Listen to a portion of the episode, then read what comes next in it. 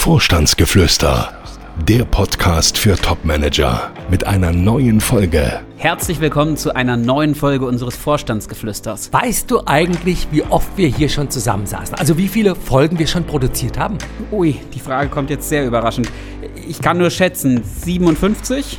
Knapp vorbei ist auch daneben. Nein, heute ist bereits unsere 60. Folge. Der Wahnsinn, 60 Folgen. Da haben wir ja schon etwas Routine. Und Routine finde ich auch gar nicht schlecht. Also sie entlastet unser Leben, wir machen weniger Fehler, wir wissen, wie der Hase läuft. Ja, wobei ja auch Routine dazu führen kann, dass man sich langweilt. Langweilst du dich etwa mit mir? nein, nein, so war das auch nicht gemeint. Und nein, ich langweile mich nicht. Wir trinken zwar hier seit 60 Folgen fast jede Woche Tee, aber die Themen sind ja immer wieder andere. Apropos Themen, um was geht's denn heute? Na, im weitesten Sinne auch um Routine. Beziehungsweise um die Frage, ob es gut ist, die Routine hinter sich zu lassen und sich mal auf etwas ganz Neues einzulassen. Du meinst, einen neuen Job anzutreten? Nicht nur, sondern einen neuen Job und den auch noch in einer neuen Branche. Ich vermute mal keine gute Idee, sonst würdest du das nicht so betonen. Völlig richtig, keine gute Idee. Aber äh, drück doch erstmal hier auf unseren Jingle-Knopf, dabei hast du ja auch schon Routine. Er ist Coach, erfolgreicher Autor und seit mehr als 20 Jahren berät er Topmanager. Jetzt gibt Dr. Detambell im Gespräch mit Konstantin Müller Einblick in Themen und Trends auf Führungsebene. Sie hören Vorstandsgeflüster. Wie kommt es überhaupt dazu, dass Topmanager die Branche wechseln? Naja, das kann ganz unterschiedliche Gründe haben. Den einen oder anderen Manager juckt es einfach in den Fingern in fortgeschrittenem Alter nochmal die Branche zu wechseln, was Neues zu erleben. Ab und zu sind es aber auch die Headhunter oder Unternehmen, die Topmanager von der einen in die andere Branche locken. Ich kann mir das schon gut vorstellen. Also wenn man 15 oder 20 Jahre in einer Branche unterwegs war und es der Branche vielleicht auch nicht mehr so gut geht oder man sich etwas langweilt, dann will man vermutlich mal etwas Neues sehen. Verstehen kann ich das auch. Aber ich gebe immer zu bedenken, dass man nicht vergessen darf, dass ein Topmanager nicht selten gerade und nur deswegen sein Geld wert ist, weil er eben die Gesetze, die es in jeder Branche gibt, aus dem FF beherrscht und kennt. Aber ist es nicht so, dass Managementfähigkeiten auf andere Branchen übertragbar sind? Doch, grundsätzlich schon. Aber über diese grundsätzlichen Fähigkeiten hinaus gibt es eben doch in jeder Branche spezielles Know-how, das gefragt ist. Was meinst du? Na, das geht schon damit los, dass Unternehmen in unterschiedlichen Branchen nicht selten eine eigene Unternehmenskultur haben. Also ein Anlagenbauer tickt anders als ein Unternehmen aus dem Bereich Fast Moving Consumer Goods. Und wenn ich von Unternehmen rede, dann meine ich nicht nur die Organisation, sondern in erster Linie die Mitarbeitenden in diesem Unternehmen. Das heißt, die Produkte oder Dienstleistungen, die ein Unternehmen anbietet, prägen auch die Mitarbeiter. Genau so ist das. Und nicht nur das, auch die Kunden ticken anders, die zuständigen Gewerkschaften ebenso, ja. Gibt es eigentlich Untersuchungen, die deine Erfahrung, dass so ein Branchenwechsel schwierig bzw. nicht ratsam ist, stützen? Ja, die Harvard Business School hat vor ja vor Jahren schon eine Studie durchgeführt, in der in 200 Unternehmen über einen Zeitraum von 15 Jahren untersucht wurde, welche Auswirkungen verschiedene Formen der CEO-Nachfolge auf die operative Rendite hatten. Was wurde da untersucht und wie hat man das gemacht?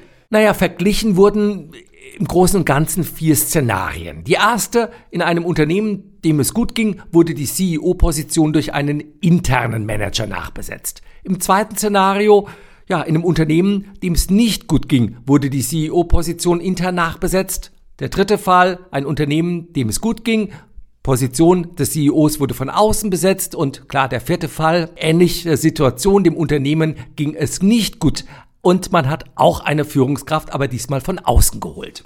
So, Konstantin, und jetzt rate mal, was glaubst du, welches Szenario führte am Ende zum besten Renditeergebnis? Das ist schwer zu sagen. Also ich tippe mal, vermutlich führte die interne Besetzung dazu, dass sich kaum etwas veränderte, oder? Völlig richtig. Und zwar sowohl in dem Szenario, in dem das Unternehmen schlecht dastand, als auch in dem Szenario, in dem das Unternehmen eben gut dastand. Und ich meine, das lässt sich ja auch erklären.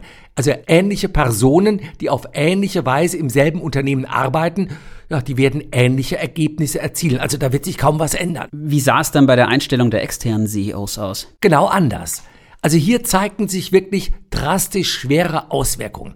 In den seltenen Fällen, in denen es einem Unternehmen schlecht ging, erzielten die CEOs, die von außen kamen, im Schnitt wirklich einen großen Mehrwert.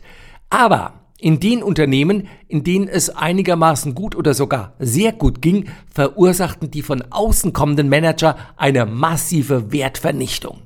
Oh, das finde ich jetzt wirklich überraschend. Ja, aber es stimmt, also, oder ich sag's mal so, dieses Ergebnis wurde auch in anderen Studien nochmal bestätigt.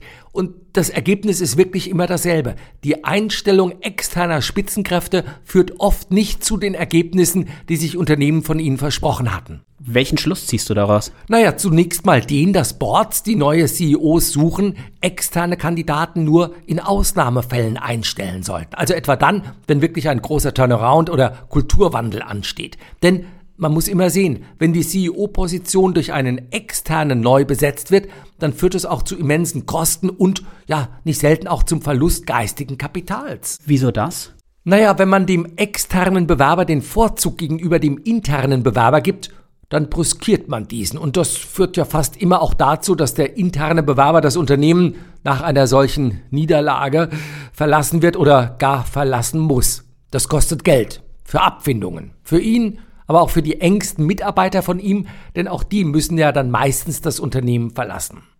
Mal anders gesagt, wenn ein externer CEO kommt, dann besetzt der ja gerne die Top-Position mit eigenen Leuten, was eben das Problem dann auch nochmal verschärft. Denn je mehr Manager das Unternehmen verlassen, umso mehr Firmen-Know-how geht verloren. Und dass der Spruch, neue Besen kehren gut, eben nicht immer stimmt, das belegen eben die genannten Studien. Aber ich meine, auf der anderen Seite für die neuen CEOs, die extern geholt werden, sind diese Studienergebnisse ja keine guten Nachrichten. Völlig richtig. Denn das ist klar. Wenn sich die Erwartungen, die Unternehmen an die neuen hatten, nicht erfüllen, dann wird das sehr schnell sehr ungemütlich. Also das heißt, die müssen dann auch damit rechnen, dass ihr Stuhl schon bald wieder wackelt. Und sie sich damit ja dann auch die eigene Karriere beschädigt haben. Ganz klar. Denn wenn man nach wenigen Monaten schon wieder abberufen wird, dann ist es einfach unschön. Du meinst, weil man selbst das Gefühl haben könnte, versagt zu haben?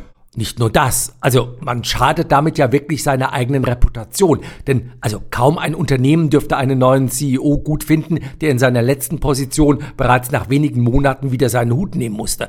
Also genauso wenig äh, finden die meisten Unternehmen CEOs gut, die von der einen in die andere Branche springen. Warum kommen Unternehmen überhaupt auf die Idee, CEO-Positionen durch Externe neu zu besetzen? Auch dafür gibt es viele Gründe um vielleicht nur mal zwei zu nennen. Also zum einen, weil Unternehmen der Nachfolgeplanung nicht immer die nötige Aufmerksamkeit zukommen ließen. Zum anderen, äh, gut, sie fördern vielleicht auch die eigenen Führungskräfte nicht ausreichend genug. Dann fassen wir doch mal zusammen. Die Moral von der Geschichte. Ja, wie könnte man die heutigen Überlegungen zusammenfassen? Unternehmen sollten bei der Nachbesetzung von CEO-Positionen sehr kritisch prüfen, ob eine externe Besetzung wirklich ratsam ist. Wie gesagt, die Studienlage zeigt, dass eine solch externe Besetzung nur dann ratsam zu sein scheint, wenn es einem Unternehmen wirklich schlecht geht. Topmanagerinnen und Managern, die sich beruflich neu orientieren müssen oder wollen, kann man hingegen nur raten, sehr genau zu überlegen, insbesondere bei CEO-Positionen, ob sie sich in eine neue Branche abwerben lassen oder ob es nicht im Sinne eigener Risikominimierung besser wäre, sich in der eigenen Branche weiterzuentwickeln. Ja, und in der Regel ist es ja so, das Thema hatten wir hier auch schon mal, dass ein Branchenwechsel eher schwierig ist, weil Unternehmen auch kein Risiko eingehen wollen und eher intern oder aber mit Managern nachbesetzen, die die eigene Branche schon kennen. Völlig richtig. Ob das daran liegt, dass auch die Unternehmen die Studien kennen, die ich heute zitiert habe, das weiß ich zwar nicht, aber ich vermute, dass es oft einfach die Erfahrung oder auch schlichtweg die Überlegung ist, dass man vermutlich das geringste Risiko eingeht, wenn man einen Manager einstellt, der das eigene Unternehmen bzw. die eigene Branche schon bestens kennt. Gibt es denn Situationen, in denen du sagen würdest, dass Top-Führungskräfte auf jeden Fall über einen Branchenwechsel nachdenken sollten? Ja, dann nämlich, wenn es in einer Branche einfach nicht weitergeht oder es immer weniger Firmen in dieser Branche gibt. Wie kommt das? Naja, zum Beispiel, weil sich gesetzliche Rahmenbedingungen ändern.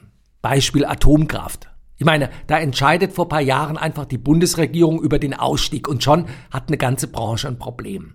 Oder umgekehrt, meine Förderprogramme werden aufgelegt. Stichwort erneuerbare Energien. Und auf einmal geht's in der Branche gut. Also solche äußeren Einflüsse, die führen schon auch dazu, dass auf einmal eine Branche, die es eben noch gab, äh, dass es die vielleicht morgen gar nicht mehr geben wird. Ja, an dem Spruch Schuster bleibt bei deinen Leisten ist also durchaus etwas dran. Jede Menge. So, und mit Blick auf unsere Uhr, welche Weisheit hast du denn heute mit dabei? Eine Weisheit des griechischen Philosophen Demokrit, der eigentlich ganz passend zu unseren heutigen Überlegungen formuliert, Erst dann, wenn sie ins Unglück stürzen, kommen die Unvernünftigen zur Vernunft. Du meinst, die Top-Manager, die sich in eine fremde Branche stürzen, sind unvernünftig? Nein, nein. Also so pauschal würde ich das nicht behaupten. Aber es ist ja schon so. Bei vielen Menschen, und ich nehme mich da gar nicht aus, bewirkt die Vernunft ja oft wenig. Erst durch ein Unglück kommt man, wenn überhaupt, zur Besinnung. Na gut, dann danken wir fürs Zuhören und wir freuen uns auf die nächste Folge. Wir wünschen eine gute Woche. In der wir uns nicht zum Beispiel aus Übermut oder Leichtsinn ins Unglück stürzen, sondern doch eher von unserer Vernunft leiten lassen. Gibt es Fragen, die Dr. Detambell Ihnen beantworten kann? Schreiben Sie uns podcast at vogel-detambell.de Vorstandsgeflüster